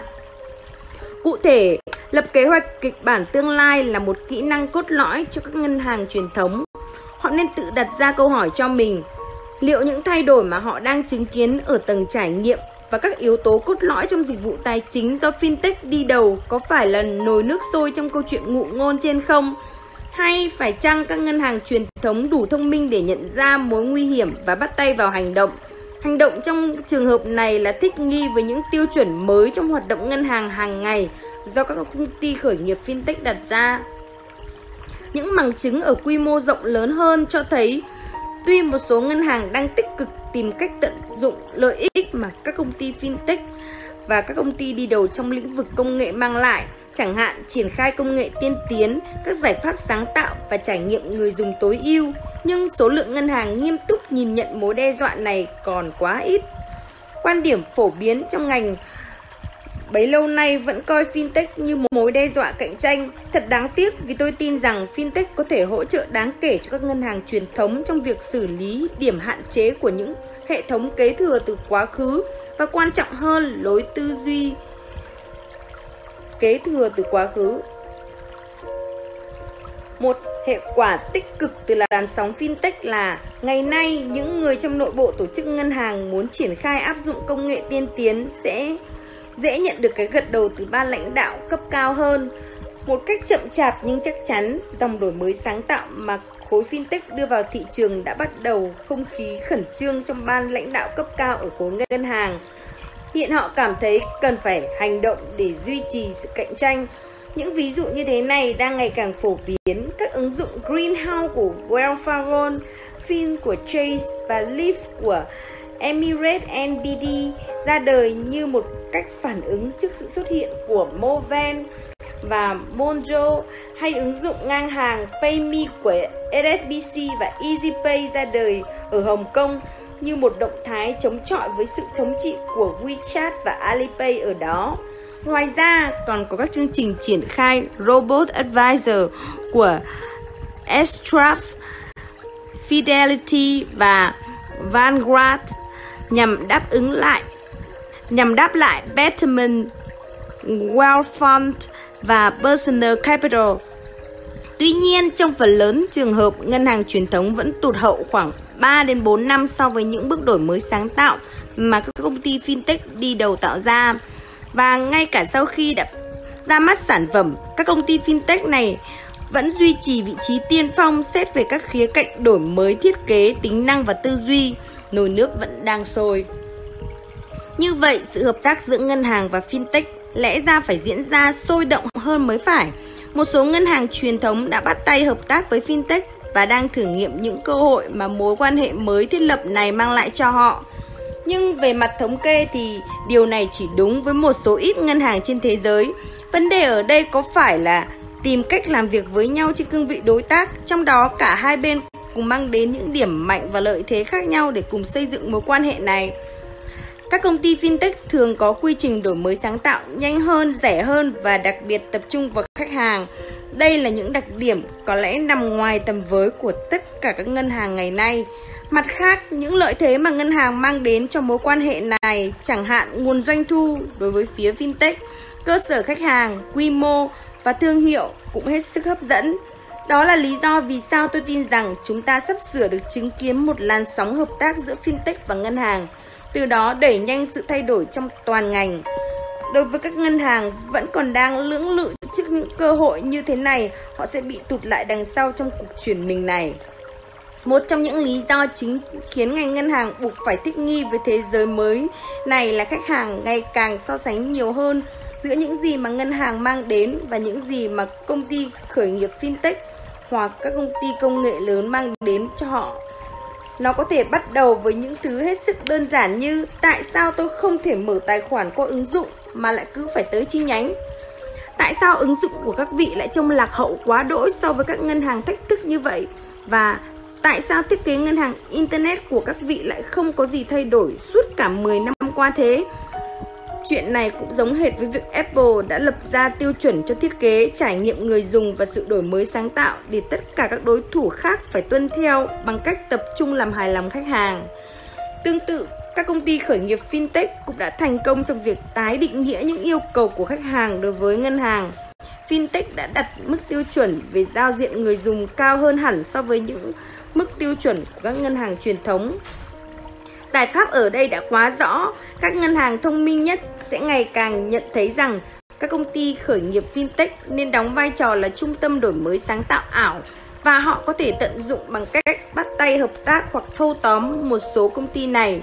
Các sáng kiến về chương trình tăng tốc khởi nghiệp, vườn ươm khởi nghiệp, các cuộc thi đổi mới về sáng tạo và hackathon do ngân hàng khởi xướng vẫn không mang lại kết quả kỳ vọng rằng để họ trở nên sáng tạo hơn Lý do phổ biến nhất ở đây là nền văn hóa ngân hàng không cho phép những ý tưởng sáng tạo được tiếp nhận ở tốc độ sánh ngang với môi trường fintech. Tuy nhiên, có thể sử dụng các chương trình này để tìm hiểu về các sản phẩm dịch vụ của fintech, từ đó đưa ra những quyết sách đúng đắn hơn về việc lựa chọn công ty fintech nào để hợp tác hay thâu tóm. Do sự phức tạp trong vận hành, các hạn chế về mặt quy định những hệ thống cũng như lối tư duy kế thừa từ quá khứ và thậm chí đơn thuần là do quy mô của tổ chức, nên các ngân hàng truyền thống hiện tại rất chậm thích nghi. Một lý do khác giải thích cho việc ngân hàng di chuyển chậm chạp có lẽ là ở Họ có một giả định bất thành văn rằng khách hàng lớn tuổi có tiền không quan tâm đến những chuyện như sự khác biệt giữa một trải nghiệm ngân hàng tân tiến và hiện trạng công nghệ của ngân hàng. Đó là một giả định sai lầm và nguy hiểm bởi vì chúng ta đã tận mắt chứng kiến cảnh người già sử dụng những công nghệ tiên tiến như iPad hay điện thoại thông minh trong sinh hoạt hàng ngày. Bất kể tuổi tác hay nhu cầu về công nghệ, ngân hàng hiện đại, giảm bớt lực ma sát trong các dịch vụ tài chính và trải nghiệm người dùng ưu việt vẫn sẽ là mức ưu tiên chuẩn do các công ty fintech đặt ra. Với nguồn lợi nhuận dòng hàng năm lên tới hàng trăm triệu đô la, cũng dễ hiểu vì sao các ngân hàng lại chần chừ không muốn phá bỏ mô hình kinh doanh của mình bằng cách tích cực hơn trong việc ứng dụng fintech và vận hành. Và có thể hiểu vì sao họ muốn khoanh tay đứng nhìn các công ty khởi nghiệp làm dần dần rồi tới khi các công ty này thành công thì họ sẽ vào vai kẻ theo sau nhanh nhẹn. Nhưng các số liệu thống kê cho thấy hiệu quả của thái độ này là sự dịch chuyển dần dần, đôi khi là đột biến về thị phần. Do đó, tốt hơn hết, có lẽ các ngân hàng nên phá bỏ mô hình kinh doanh của mình để tiến tới nắm quyền kiểm soát toàn bộ quy trình này cũng như số phận của chính mình. Ngược lại, với các công ty khởi nghiệp, các ngân hàng sở hữu thương hiệu, cơ sở khách hàng và nguồn vốn để đầu tư cho những bộ phận nghiệp vụ mới. Do đó, nâng cao khả năng thành công lên rất nhiều.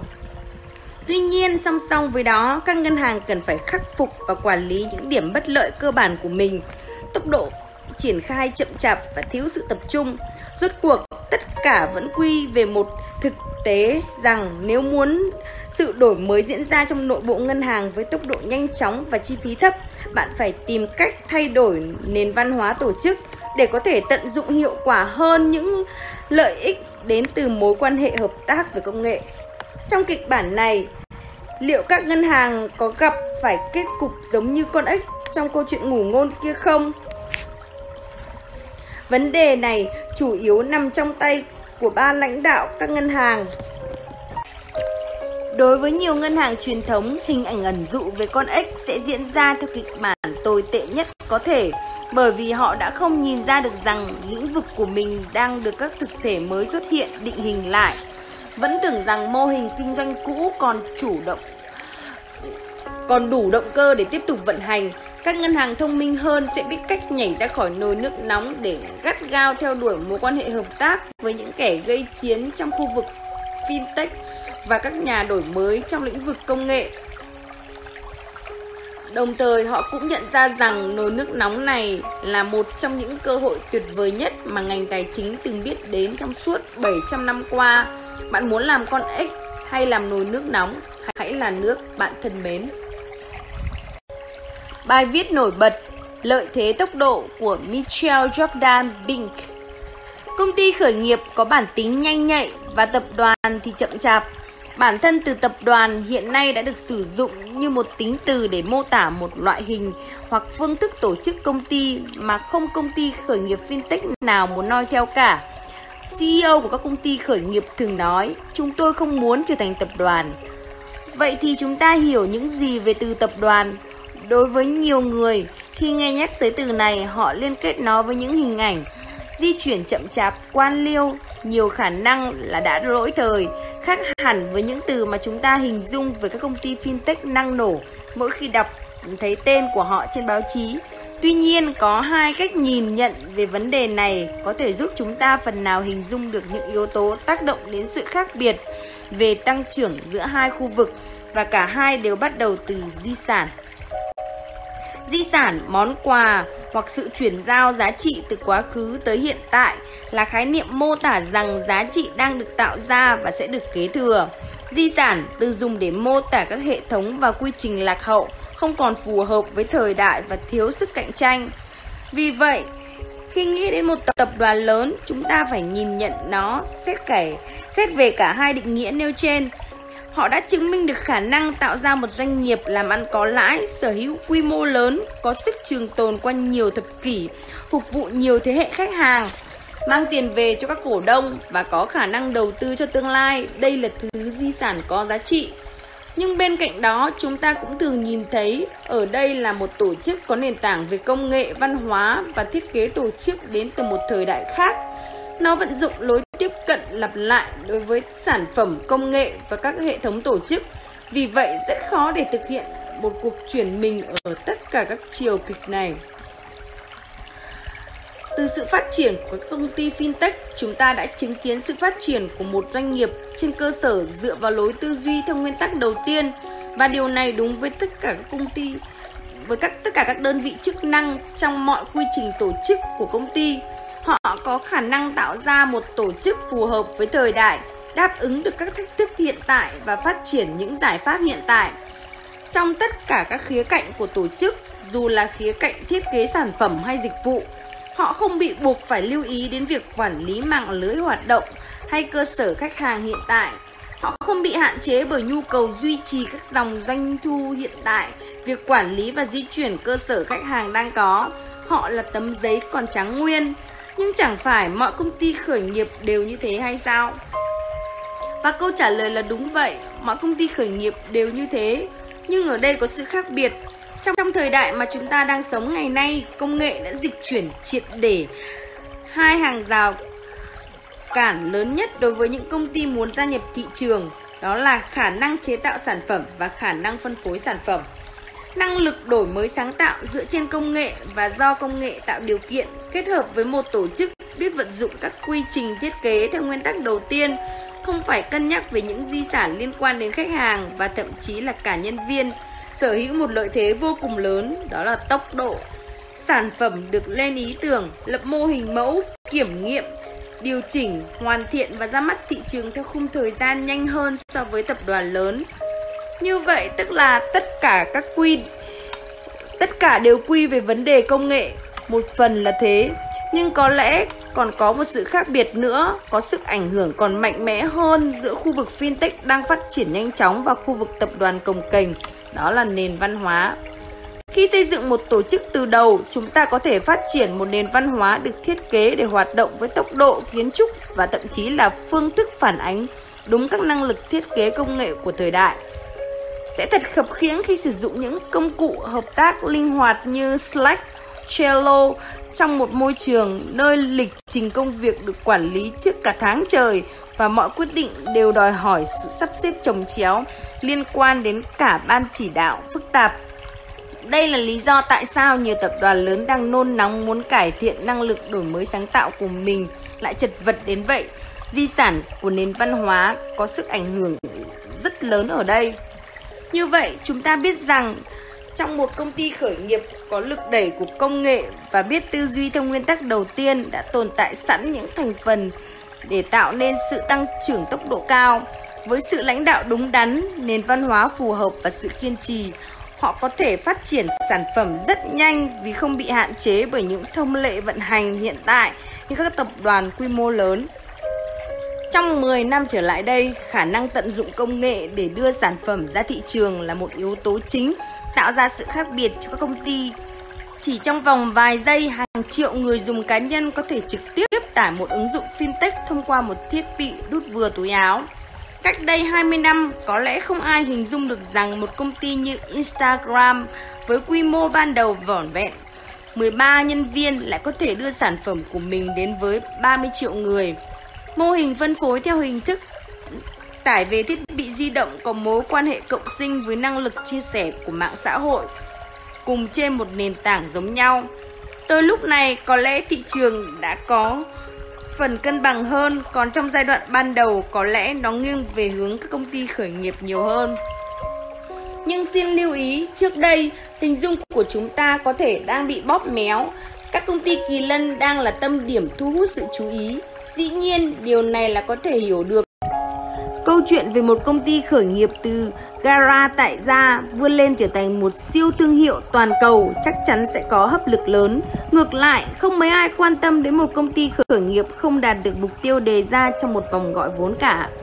Thứ hai, môi trường pháp lý ngày nay đang chật vật tìm cách thích nghi, ủng hộ và quản lý nhóm các công ty cung cấp dịch vụ tài chính và thanh toán đang mọc lên như nấm sau mưa. Khi các công ty khởi nghiệp fintech đạt tới quy mô thực sự thì điều đó cũng đồng nghĩa với việc họ bước vào một giai đoạn trong đó các ngân hàng truyền thống hiện tại có thể phát huy được ưu điểm của mình. Như vậy, cuộc chuyển đổi từ một công ty fintech có quy mô nhỏ, tốc độ tăng trưởng nhanh thành một công ty đã trụ vững sau những thử thách của thời gian là một công việc rất gian nan. Các tập đoàn tài chính khổng lồ đều đã trải qua những sóng gió của các thời kỳ suy thoái kinh tế và tạo ra một di sản thực sự qua nhiều thế hệ. Và điều đó đưa chúng ta đến với một kết luận có thể gọi là kết luận cuối cùng, cũng là điều mà cả các công ty thế hệ mới và những tổ chức truyền thống cùng chào đón, đó là sự hợp tác. Hãy để các công ty fintech phát huy hết khả năng năng lực tự nhiên của mình về mặt tốc độ, sức phát triển nhanh chóng trong giai đoạn ban đầu và sự đổi mới sáng tạo. Nhưng sau đó, hãy tích hợp những thành quả đó vào mô hình vận hành của các ngân hàng truyền thống.